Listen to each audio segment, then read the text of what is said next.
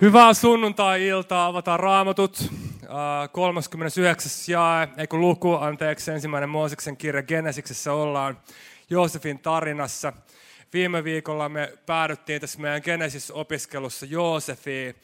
Ja ennen tätä Joosefin tarinaa tässä Genesiksessä me ollaan nähty Jumala, joka on tosi näkyvä, joka toimii näkyvällä tavalla. Me nähdään, kuinka Jumala on ilmestynyt Abrahamille, Iisakille ja Jaakobille. Me ollaan nähty ihmeitä, vedenpaisumuksia. Jumala on luonut maailman. Mutta sitten kun me tullaan tähän Joosefin elämään, niin me nähdään Jumalan toiminta, joka tulee ilmi aivan erityyppisesti, mitä ennen 37. lukua. Me nähdään Jumala, joka on kätköksissä oleva Jumala. Me nähdään kätketty Jumala. Viime viikolla me opittiin, että Jumalan hiljaisuus ei tarkoita hänen poissaoloansa. Se, että Jumala on kätkettynä meidän elämässä, ei tarkoita sitä, että ei hän toimisi meidän elämässä. Me opittiin, että just silloin vaikeuksien keskellä, silloin kun Joosef heitettiin sinne kaivoon, silloin kun se veljet petti, sen läheisemmät käänti hänelle selät, ne joiden kanssa pitänyt pitää hänestä huolta, niin myi hänet orjaksi Egyptiin, niin, niin juuri silloin, ja varsinkin silloin, kun meillä on vaikeaa, niin Jumala on meidän kanssa. Ja tänään me opitaan, että Jumala ei ole ainoastaan meidän vaikeuksissa mukana, vaan hän on myös silloin läsnä, kun meillä kiusataan, kun me ollaan kiusauksissa mukana. Nyt äh, mä haluan tehdä kallop-kysymyksen. Kenellä on äh, äh, ongelmaa äh, pornon kanssa? Nosta käsi ylös ei, ei, ei tarvitse nostaa käsi, kättä ylös.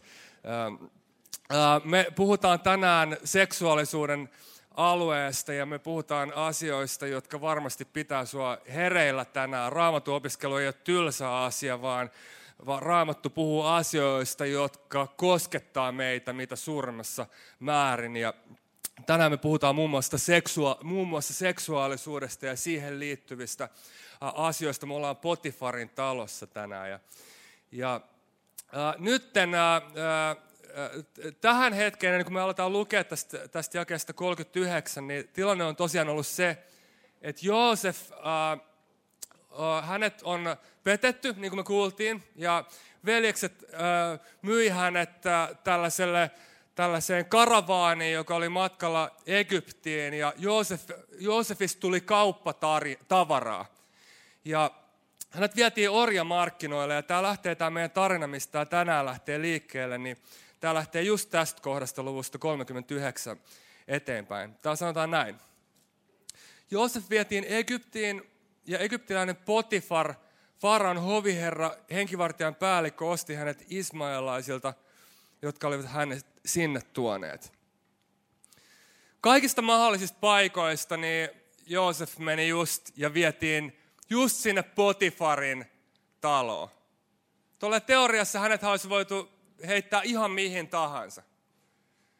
Tiesikö Joosef sillä hetkellä, että hän on tarkoitusta varten siellä Potifarin talossa? Me ei tiedetä, mutta meidän etuna verrattuna Joosefiin on se, että meillä on tämä tarina. Me tiedetään, että hänen piti just olla siellä.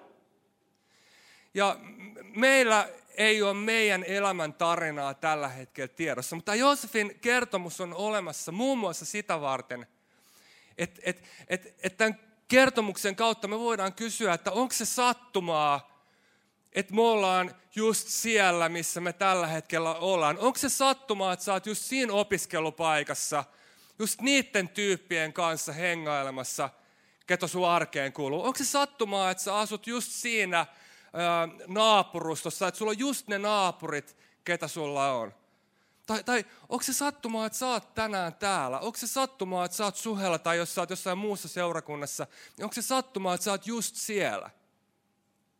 Ja me nähdään Joosefin elämästä, että mikään, vaikkakin näytti päällisin puolin, ei ollut sattumanvarasta Joosefin elämässä.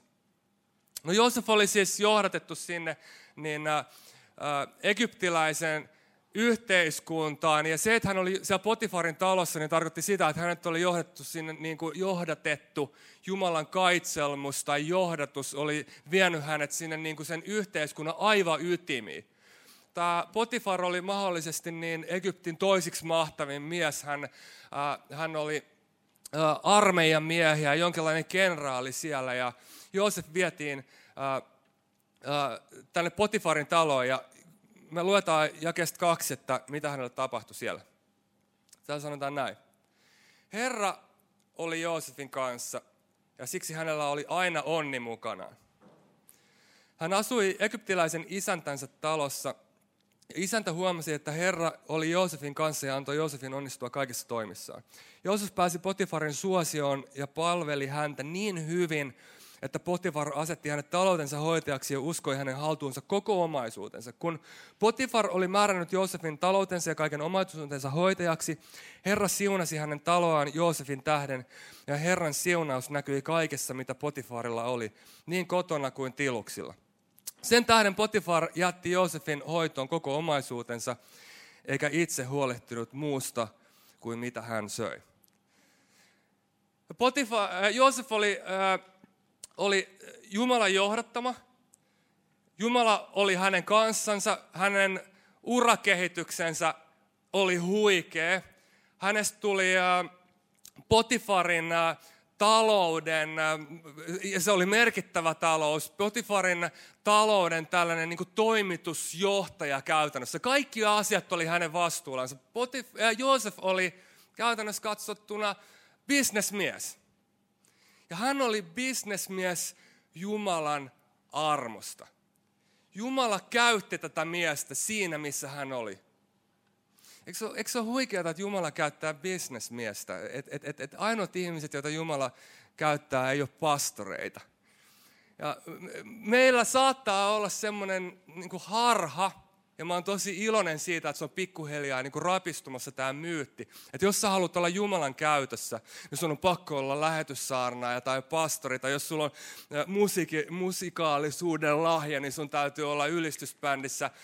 Niin tärkeää kuin seurakunnan henkilökunta ja se väki onkin, jotka palvelee seurakunnan sisällä. Mutta jos sä haluat olla Jumalan käytössä, niin, niin, niin äh, taksikuskin ammatti tai lääkärin tai opettajan tai ahtaajan työ on aivan yhtä pyhää kuin pastorin työ. Jumala käyttää sua ihan just siellä, missä sä oot. Mitäpä jos se ammatti, mitä sä oot tällä hetkellä opiskelemassa, niin sekulaari kuin se onkin, niin mitä jos se on just Jumalan juttu? Ei se konteksti, missä Joosef toiminut, ollut mitenkään pyhä se oli täysin pakanallinen sekulaari business, missä hän oli ja mitä hän hoiti. Ja hän hoiti sitä ja Jumala toi just sinne menestyksen. Ja se, että Joosef pystyy olemaan Potifarin bisnesten ää, ää, niin kuin, bisneksille hyödyllinen, oli itse asiassa ää, profetian toteuma. Ää, Joosefin iso iso isä Abraham oli saanut profetiaan, että että niin kuin hänen jälkeläistensä kautta ja sen siunauksen kautta, mitä hän vastaanotti, niin hän tulisi olemaan siunauksena kaikille maailman kansoille. Ja nyt tämä niin kuin huikea yksi avainprofetioita, mitä me löydetään Genesis 12, niin sen toteuma toteutuu bisnesmiehen kautta, joka tekee bisnessä sekulaarissa kontekstissa. Tämä on, tämä on niin kuin huikea merkittävä huomio, että, että se, mikä sun ammattinimike on, ei määritä sitä, kuinka paljon Jumalan käytössä sä oot. Mutta se, mitä me nähdään tästä on, että Joosef oli bisnesmies Jumalan kunniaksi. Hän pyrki tuomaan arvoa niille ihmisille, ketä hän palveli sen sijaan, että hän olisi toiminut omaan pussiinsa. Ja jos sä oot bisnesmies tänään tai mikä tahansa ammattiharjoittaja tai opiskelemassa minkä tahansa ammattiin, niin suuri idea ja ajatus on se, että mitäpä jos sä et hoitaskaan hommia ja sun bisneksiin niin, että sä pelaat kaikkea sun omaan laariin itsekkäästi sen takia ja sitä varten, että et sä pääsit itse paikoille. Mitäpä jos sä tekisit bisnes- ja uravalintoja sen mukaan, että mitä sä voit olla, missä sä voit olla parhaaksi avuksi muille sen sijaan, että mistä on sulle hyötyä. Tarvitaan enemmän poliitikkoja tähän maahan, jotka on vilpittömästi palvelemassa sen sijaan, että he olisivat henkilökohtaisia valta-ambitioita. Ja mä haastan ja mä uskon, että tämä on niin kuin kristillinen tapa elää. Että me ei mitoteta meidän elämää silleen, että että me tarvitaan kaikki ne niin kuin varat ja voimat, mitä meillä on, niin kuin sen meidän oman elämän tavan ylläpitämiseksi. Mitäpä jos me suunniteltaisiin meidän elämä silleen, että meillä on kunnon marginaalit. Et joskus, ja jos sä oot semmoisessa tilanteessa, että sä katot vaikka, että mistä sä ostat asuntoa ja millaiset asuntolain tai minkä asunnon sä vuokraat tai, tai miten sä järjestelet sun elämää. Miten sä mitottaisit sun elämän sillä tavalla, että sulla olisi hyvät marginaalit tehdä hyvää sillä, mitä sulla jää antaa sille, joka tarvii, rahoittaa seurakuntaa, rahoittaa hurstin toimintaa, rahoittaa monia tarpeita, tehdä hyvää, nähdä tarpeita ympärillä, palvella sillä, mitä sulla on. Mitäpä jos meidän kalenteri näyttää siltä, että meillä ei ole niin paljon niitä menoja, että meillä olisi aikaa ja tilaa meidän elämässä nähdä sitä ja niitä tarpeita, mitä meidän ympärillä on. Että meillä ei olisi niin kiire, että me ei lähettäisi niin viime tipassa, että me ei huomattaisi äh, vaikka sitä naapurin mummoa, joka todella tarttisi äh, äh, e, e, edes pienen juttuseuran. Ehkäpä hän ei ole moneen päivään jutellut kenenkään kanssa. No, olisiko pieni idea, joillekin semmoinen matalan kynnyksen liikkeelle lähtö idea, että lähde mestoihin 15 minuuttia aikaisemmin. Että sun ei tarvi huitasta sen yksinäisen vanhuksen ohi, vaan sulla on aikaa, sen näet, hidastetaan meidän elämää. Rakennetaan kristittyinä meidän elämä niin, että me ei olla oma napa keskeisiä. Me palvotaan ja palvellaan Jumalaa, kolmiyhteistä Jumalaa, joka on olemukseltansa toiskeskeinen. Isässä on kysymys pojasta ja pyhässä hengestä. Pyhässä hengessä on kysymys Kristuksesta ja isästä. Poika lähetti pyhän hengen ja oli näyttämässä ja tutustuttamassa meitä taivaan isään. Kaikki kolmiyhteisen Jumalan persoonat ovat, ovat niin kuin, ä, tuomassa ja pelaamassa toisten pussiin, ei itselle. Ja näin me nähdään, että Joosef palveli Potifaria ja Jumala siunas. Hän oli pyyteettömästi tuomassa lisäarvoa Potifarille. Ja kun hän teki sitä, kun hän toi lisäarvoa sille bisnekselle, niin Raamattu sanoo, että Potifar, sekulaari, pakana kaveri, näki, että Herra, joka viittaa siihen, että hän näki, että Israelin Jumala oli Joosefin kanssa. Me tuodaan Jumalalle kunniaa, kun meidän elämässä on kysymys jostain muusta kuin meidän omasta navasta. No nyt meillä on tämä Joosef, tämä hieno kaveri, hieno nuori herrasmies, joka on niin mennyt läpi veljesten selkään puukotukset, ei ole katkeroitunut. Jumala on johdattanut hänet mestoille. Siellä hän palvelee uskollisesti Potifaria. Hänen elämässä ei ole kysymys hänestä itsestänsä. Jumala siunaa, Herra on hänen kansansa. Ja tekeekö tämä hänet immuuniksi kiusauksilta? Ei. Kiusaukset tulee, se on fakta. Oletko ikinä miettinyt sitä, että Jeesus oli Jordanilla kastettavana? Ja Raamattu kertoi, kuinka taivaat aukeni ja taivaasta kuuluu ääni, että tämä on minun rakas poikani, johon mä oon mielistynyt. Mitä tämän jälkeen tapahtui Jeesukselle? Hänet vietiin erämaahan kiusattavaksi. Kiusaukset on ihan normi, normaali tila. Sä et ole välttämättä tehnyt yhtään mitään väärin, jos sä koet olos kiusatuksi, jos sulla on kiusauksia. Nyt me luetaan tästä eteenpäin ja me päästään vähän syvemmälle tässä meidän aiheessa. Ja jakeen, kuusi lopusta me nähdään, että Joosefilla oli tämmöinen henkilökohtainen ongelma ja hänen ongelmansa oli tämmöinen, mitä Raamattu sanoo. Ja Raamattu ei kenestäkään muusta miehestä sano, tällä tavalla. Joosefilla oli tämän kaltainen ongelma. Täällä sanotaan, että Joosef oli kaunis vartaloltaan ja kasvoiltaan. Se oli kuuman näköinen kaveri. Mä en mieskauneudesta mitään, mutta, mutta täällä sanotaan näin, että Joosef oli kaunis vartaloltaan ja kasvoiltaan, ja niinpä jonkin ajan kuluttuu isännän vaimo iski silmänsä Joosefiin ja sanoi, makaa minun kanssani. Ja kirjaimellisemmin tässä, tämä voisi sanoa, niin kuin, tai se, se niin kuin, miten tämä sanotaan, niin tämä voisi kääntää sille, että seksi ja orja.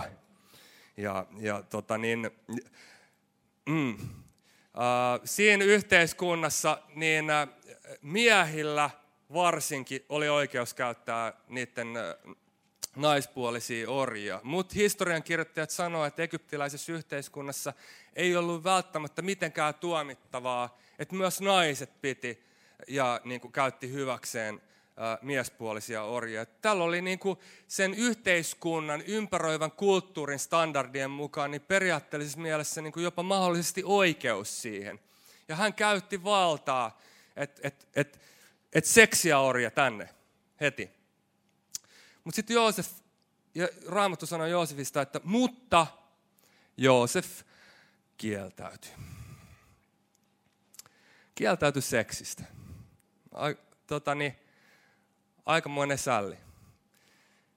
Ja osa teistä ajattelee, että, että, tota, että no joo, että tämä on nyt taas tätä, että, että tämä on nyt, tämä on nyt tätä seksuaalikielteisyyttä, mitä tässä kristinuskossa on. Tämä, tämä niin raamattu on olemassa sitä varten ja kristinuskon ydin on se, että se pyrkii viemään ihmisiltä ilon pois elämästä. Kaikki hauska vedetään ja niin kuin kristinuskon ydin näyttää olevan vaan niin kuin tämmöinen niin kuin hedonismin vastaisuus. Ja tässä on nyt taas tätä seksuaalikielteisyyttä.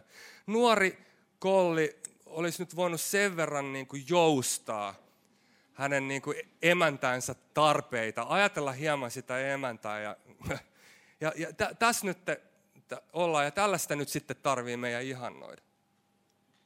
Ja tämä on myytti. Kristinuskon ja raamatun seksuaalikielteisyys on myytti, joka meidän täytyy purkaa ja murtaa tällä hetkellä. Jos raamattua verrataan muihin kirjoituksiin, mitä ihmiset pitää pyhinä, niin raamattu on ihan siellä niin kuin yläskaalalla, mitä tulee seksuaalimyönteisyyteen. Ajatelkaa, että tämä koko kirja lähtee liikkeelle siitä, että, että Jumala esittelee alastoman miehen alastomalle naiselle. Ja sitten se mies ää, ei pysty puhumaan, vaan alkaa laulamaan. Ja, ja, ja tästä lähtee raamattu liikkeelle. Sitten sananlaskuissa sanotaan, että, että niin kuin koko elämänsä ajan, niin kuin kaikkina päivinänsä, niin miehen täytyy nauttia vaimonsa rinnoista. Ja tämä on yksi niistä kohdista, minkä takia mun mielestä niin kirjaimellinen raamaton tulkinta on vaan niin kuin hyvä juttu.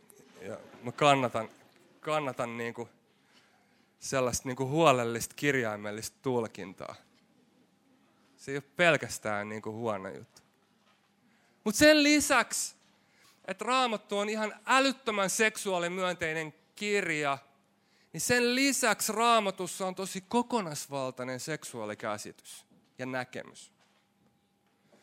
Seksuaalisuutta ei niin kuin eroteta joksikin sektoriksi, jolla meillä on mahdollisuus saada nautintoa, vaan seksuaalisuus liitetään niin kuin koko ihmisen niin kuin persoonallisuuteen ja olemukseen kokonaisvaltaisella tavalla. Raamattu sanoo, että kun mies yhtyy naiseen, niin heistä tulee yhtä yksi liha.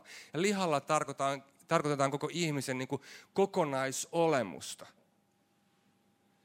Joten seksuaalisuuden niin kuin, tarkoitus kristillisen näkemyksen mukaan liittyy yhteisön rakentamiseen, kahden persoonan yhdeksi tulemiseen, jonkin niin kuin yhteyden rakentamisen, se toimii niin kuin ikään kuin yhteyden rakentamisen sinettinä tai jonkinlaisena sakramenttina, merkkinä kokonaisvaltaisesta niin toiseen ihmiseen sitoutumisesta ja toiseen ihmiseen luottamisesta.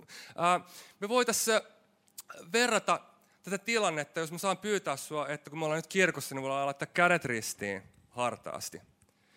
Ja tämä kuvaa nyt sitä, kuinka niin kuin kahdesta tulee yksi yksikkö, yksi yhteisö, yksi liha, yksi kokonaisuus. Ja tämä yhteisö miehen ja naisen välinen liitto, jota kutsutaan avioliitoksi, tarkoittaa kokonaisvaltaista toiseen ihmiseen luottamista. Se tarkoittaa sitä, että me ollaan tunnetasolla valmiita olemaan haavoittuvaisia. Me ollaan yhteydessä, jossa suorittaminen jätetään taakse. Ollaan valmiita avautumaan, olemaan haavoittuvia. Me ollaan tilanteessa, missä me ei jaeta ainoastaan niin kuin fyysisesti toistemme ruumiita, vaan me ollaan valmiita tekemään yhteisiä taloudellisia ratkaisuja. Me ollaan yhdessä valmiita suunnittelemaan tulevaisuutta. Me ollaan yhdessä valmiita kasvattamaan lapsia. Me ollaan yhdessä valmiita unelmoimaan. Ja tämän kokonaisvaltaisen, holistisen yhteisön rakentamisen sakramenttina ikään kuin vertauskuvallisesti sanottuna seksi toimii. Tämän kaltaisessa kontekstissa. Ja nyt kun sun kädet on ristissä, laita vaan ne kädet ristiin. Jos sä puristat sun käsiä yhteen, siellä on kaksi herrasmiestä, joilla ei ole kädet ristissä. No niin, juuri näin. Joo, voit pitää myös vaan päätä kallellaan. Niin nyt, kun sun kädet on ristissä, niin vedä ne kädet irti. Ja mitä kovempaa sä puristit, niin sitä enemmän sun sormia tällä hetkellä kihelmöi. Nyt jos sä et jaa kristillistä seksuaalinäkemystä, niin mun tehtävä ei ole todellakaan niin kuin saada sua kokemaan syyllisyyttä tällä hetkellä, että sulla olisi jotenkin huono fiilis. Ei. Vaan mun pointti on se, että sä voisit äh, olla avaramieleinen. Että sä voisit suhtautua ennakkoluulottomasti, uteliaasti kristilliseen seksuaalinäkemykseen. Tällaiseen niin kuin kokonaisvaltaiseen käsitykseen seksuaalisuudesta, äh, joka äh, käsittää ja vaikuttaa ja menee jokaiselle ihmisen olemisen tasolle. Ja nyt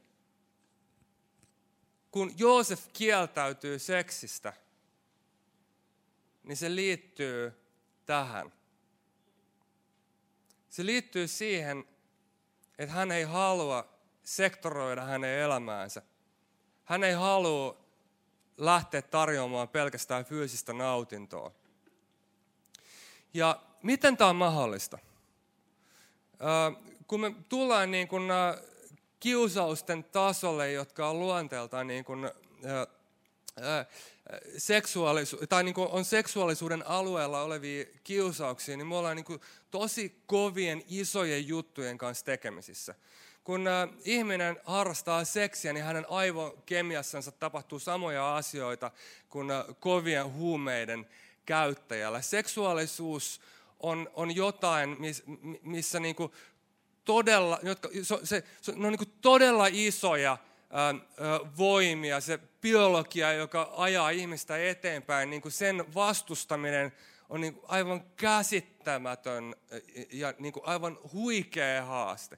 Miten ihmeessä tämä oli Joosefille mahdollista? Miten ihmeessä oli mahdollista, että hän pystyy harrastamaan tämän kaltaista itsekuria, joka tuntuu, että niin monelta meistä ää, puuttuu ja uupuu? Ja me opitaan, me opitaan nyt Joosefilta. Ja ideana tosiaan on se, että kun sä opit, niin ää, tällaista niin kuin, kutsutaan sitä tässä vaiheessa nyt itsekuriksi. Niin tässä on kysymys siitä, että, että Jumala ei ole pilaamassa sun iloa, vaan mä uskon, että se, että sä pystyt hallitsemaan sun seksuaalisuutta, tuo itse asiassa valtavasti lisäarvoa sun elämään. Ja me katsotaan, mitä Joosef teki, miten hän pystyi kieltäytymään tästä varmasti hyvännäköisestä Potifarin rouvasta. Ja täällä sanotaan näin, että Joosef kieltäytyi ja sanoi isäntänsä vaimolle. Ja kuunnellaan, mitä hän sanoi. Isäntäni, eli Joosef ei löytänyt syitä hänen omasta navasta, ei henkilökohtaisesta ää, mielen lujuudesta, vaan hän löysi syynsä ulkopuolelta. Hän sanoi, että isäntäni ei enää välitä itse huolehtia mistään. Hän on uskonut minun hoitooni kaiken omaisuutensa. Mun isäntä on ollut mulle niin hyvin, hyvä ja antanut mulle niin paljon. Ja mulla on tässä talossa yhtä paljon valtaa kuin hänelläkin. Eikä hän ole kieltänyt multa mitään, paitsi sinut, koska olet hänen vaimonsa. Kuinka minä siis voisin tehdä niin pahan teon ja rikkoa? Huomaat sä, hänellä on vielä suurempi syy, joka on hänen ulkopuolella. Ää, kuinka minä voisin rikkoa Jumalaa vastaan? Mä on esimerkki semmoisesta henkilöstä, jolla ei ole niin kuin lähtökohtaisesti ihan hirveän paljon luonteen lujuutta. Mä oon henkilö, joka on epäorganisoitunut ja, ja en ole mikään niin kuin hirveä tämmöinen niin kuin itsekurihenkilö ollenkaan. Ehkäpä juuri sen takia niin mulla meni 15 vuotta mun elämästä, että mä en kuntoillut yhtään enkä ollenkaan. Mulla ei vain yksinkertaisesti ollut itsekuri. Mä tiesin, että mun pitäisi lähteä lenkillä, mutta mä jäin sohvalle syömään sipsejä. Ja, ja tota niin, sitten mulle kävi niin, että yksi mun kaveri, joka oli huomattavasti vanhempi kuin minä ja paino 100 kiloa, niin hän vaan yhdessä puhelinkeskustelussa, tämä kaveri on yksi jenkki, jenkki tyyppi, ja tota, niin, hän vaan kertoi, niin kuin, että joo, että hei, että mä tein ton äh, täyden matkan Ironmanin, triatlonin, ja, ja, tota, ja mä ajattelin, että oi vitsi, että tommonen kaveri niin kuin tekee tollaisen jutun. Ja se tuntui niin kuin ihan tähtitieteelliseltä ajatukselta, niin kuin käsittämättömät mittakaavat ottavalta ajatukselta, että joku ihminen pystyisi, pystyisi niin tekemään semmoisen fyysisen suorituksen. Silloin oli mennyt jotain 16 tuntia sillä mun kaverilla siihen, siihen yhteen suoritukseen. Mä ajattelin, että voi että toi on niin kova juttu, että mä haluan tehdä ton. Ja tota niin, äh, niin siinä oli sitten semmoinen siihen asiaan liitty, semmoinen pieni niin kuin sivuasia pienellä printillä, että jos sä haluat tehdä täyden matka Ironmanin, niin sun pitää reenata 6-8 kertaa viikossa, kahden vuoden ajan. Sä et pääse muuten läpi sitä. Niin tiedätkö, kahteen vuoteen, niin, niin mä en miettinyt sitä. Se ei tullut edes mun mieleen niin kysyä, että lähdekö mä lenkille vai enkö mä lähde, onko mulla kuri vai eikö mulla ole.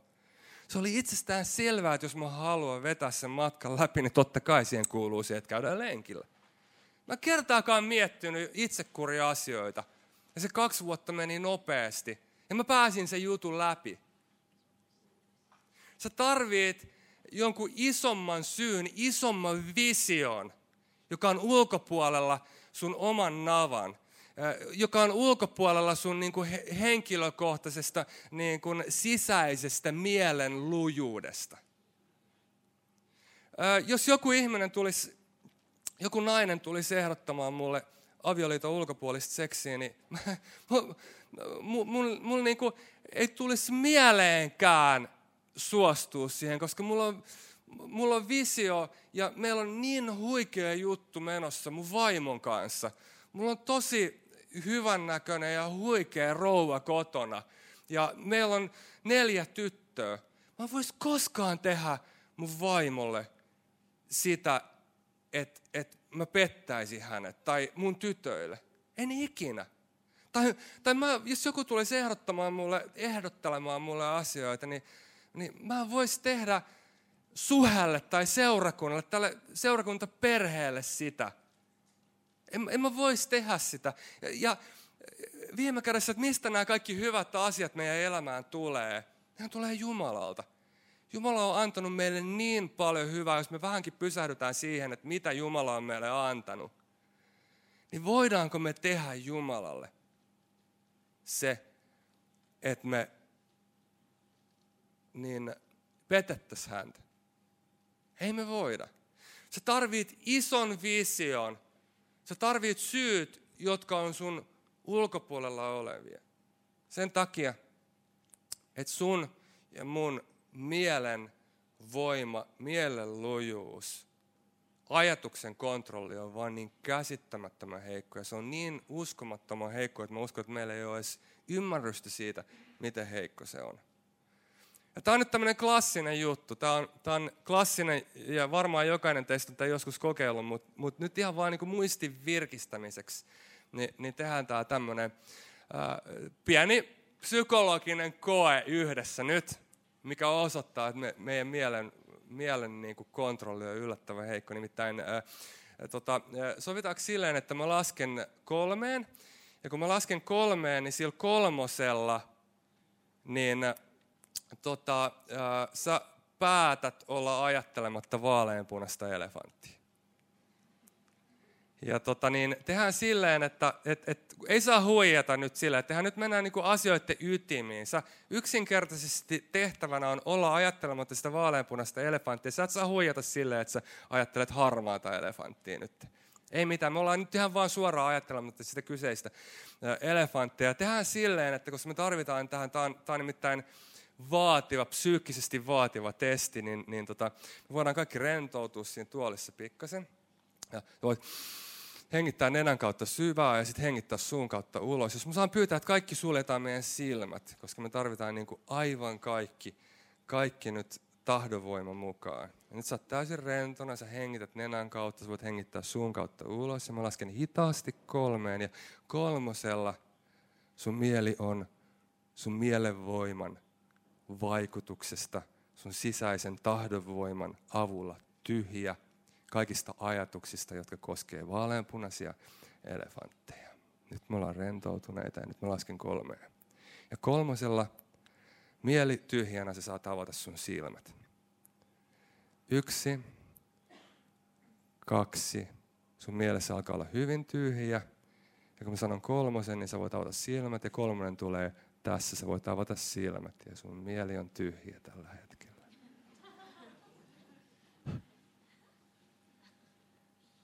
Huomaa, että sä et pysty olla ajattelematta sitä. Sillä ei ole mitään tekemistä ton kuvan kanssa. Meidän mieli on heikko. Meidän mieli on heikko, mutta meidän Jumala on suuri. Ja tämä kiusaus, mitä tulee seksuaalisuuteen, on kovan luokan kaamaa. Tämä, tämä on niin kuin kova, varsinkin kun kevät tulee ja nuoret äijät. Ja, ja tämä, tämä on, tämä on niin kuin kova juttu. Nollasta kymppiin, niin mä sanoisin, että tämä on kymppi. Mutta tämä seuraava, mitä Joosef kohtaa, niin on kymmenen potenssia kaksi. Tämä seuraava koettelemus on paljon kovempi koettelemus kuin mikä on tämä Potifarin vaimon vikittely. Tämä seuraava on se, missä liian monesti me langetaan. Tämä on se, joka on niinku korkeakoulu. Tämä on niinku kiusauksien kiusaus. Mitä seuraavaksi tässä tarinassa tapahtuu Joosefille.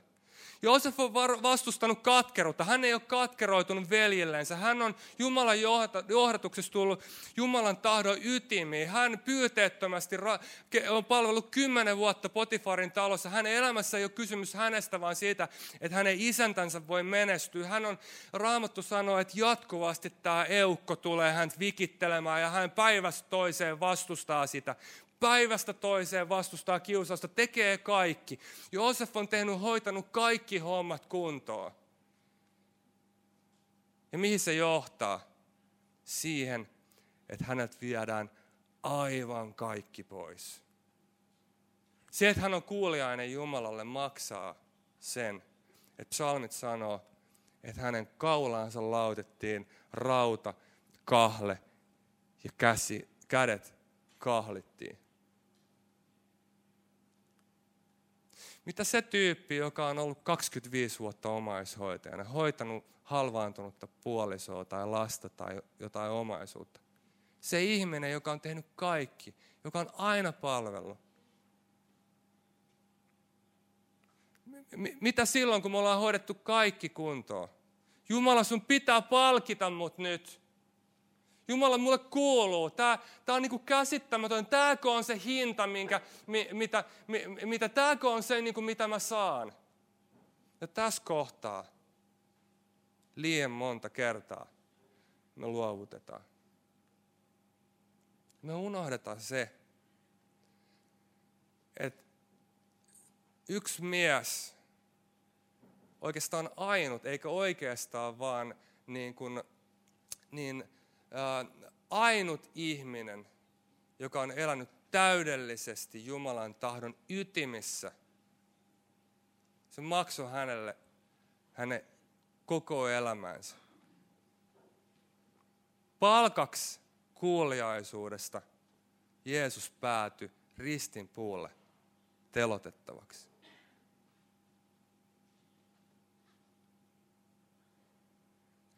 Mutta silloin kun me menetetään kaikki, mutta me saadaan kuitenkin omistaa Jumala, niin mitä me itse asiassa menetetään? Tai toinen kysymys, mikä arvo Jumalalla on meidän elämässä? Miten me arvotetaan evankeliumia? Mitä se merkitsee meille? Onko se meidän aito, onko se meidän todellinen tyytyväisyyden lähde? Onko se meidän todellinen aarre? Koska jos se olisi meidän todellinen aarre, niin silloinhan kaiken muun menettämiselle ei ole mitään merkitystä. Jeesus vertaa taivasten valtakuntaan mieheen, joka näki aarteen pellossa ja hän meni ja myi kaikki, mitä hänellä oli, että hän pystyy ostamaan sen aarteen. Kuinka paljon Jumala, Jumalan tunteminen, tietoisuus siitä, että Jumala on meidän kanssa, kuinka pitkälle se riittää meidän elämässä? Riittääkö se loppuun saakka? Riittääkö se siihen tilanteeseen, että meidät viedään aivan kaikki, että meillä ei ole mitään jäljellä? Vai napsahtaako meillä jossain kohtaa? Missä me ollaan kiinni? Missä meidän sydän on kiinni? Mikä on meille lopulta tärkeää ja arvokasta silloin, kun asioita ruvetaan todella mittaamaan? Paavali sanoi että hän lukee kaiken roskana Kristuksen tuntemisen rinnalla. Onko tämä todellista meidän elämässä? Vai harrastellaanko me näitä hommia? Ollaanko me kristittyjä silloin, kun meidän huolet liikkuu ylistyslaulun mukana? Vai säilyykö se, jatkuuko se, kantaako se sen yli, kun elämä riisuu? Katkeroidutaanko me Jumalalle?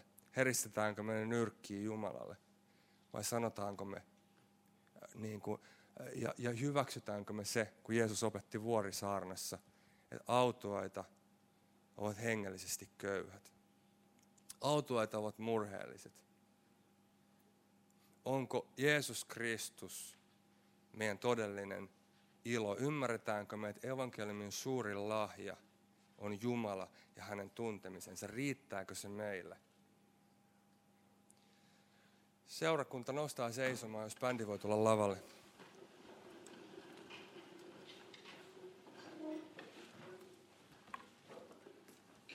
Jeesus joutui ristin puulle.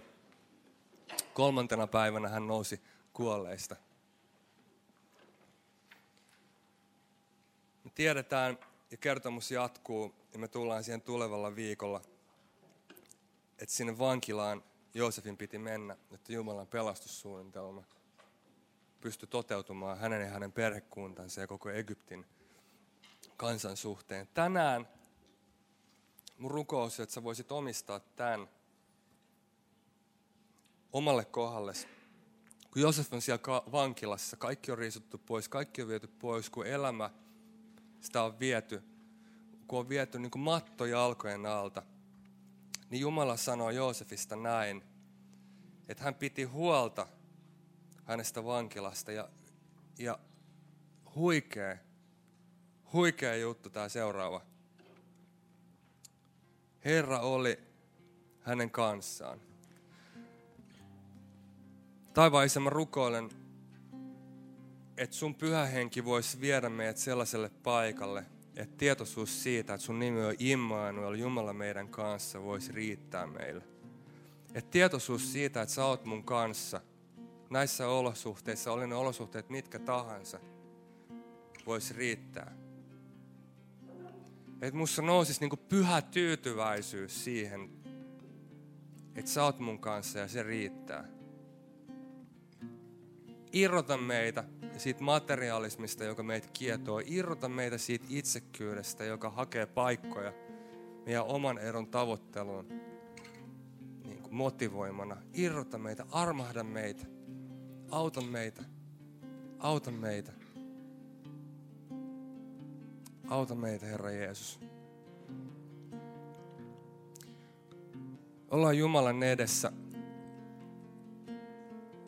Annetaan pyhän hengen tehdä työ.